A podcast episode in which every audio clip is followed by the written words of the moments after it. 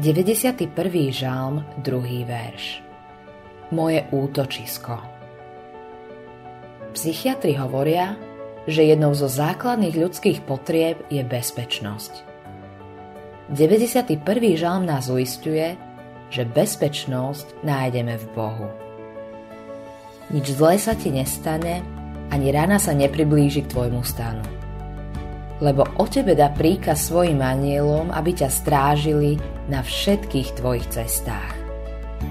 Ak si tento prekrásny žalm prečítame viackrát, zistíme, že v ňom nachádzame trvalý domov a príbytok. U neho nachádzame útechu, bezpečnosť a lásku, po ktorých túži ľudské srdce. Možno sa v našom živote nevyskytnú žiadny viditeľný anieli, no Boží prísľub bezpečnosti je napriek tomu skutočný a istý. Tí, ktorí žijú v Božej prítomnosti, majú pravú bezpečnosť a istotu. Modlitba dňa. Kamkoľvek dnes pôjdem, ty a tvoji anieli budete so mnou.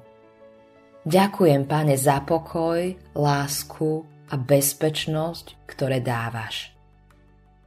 Autorom tohto zamyslenia je Billy Graham. Priatelia, Srdečne vás pozývame na konferenciu EVS 5. až 7. mája v Dome umenia v Piešťanoch.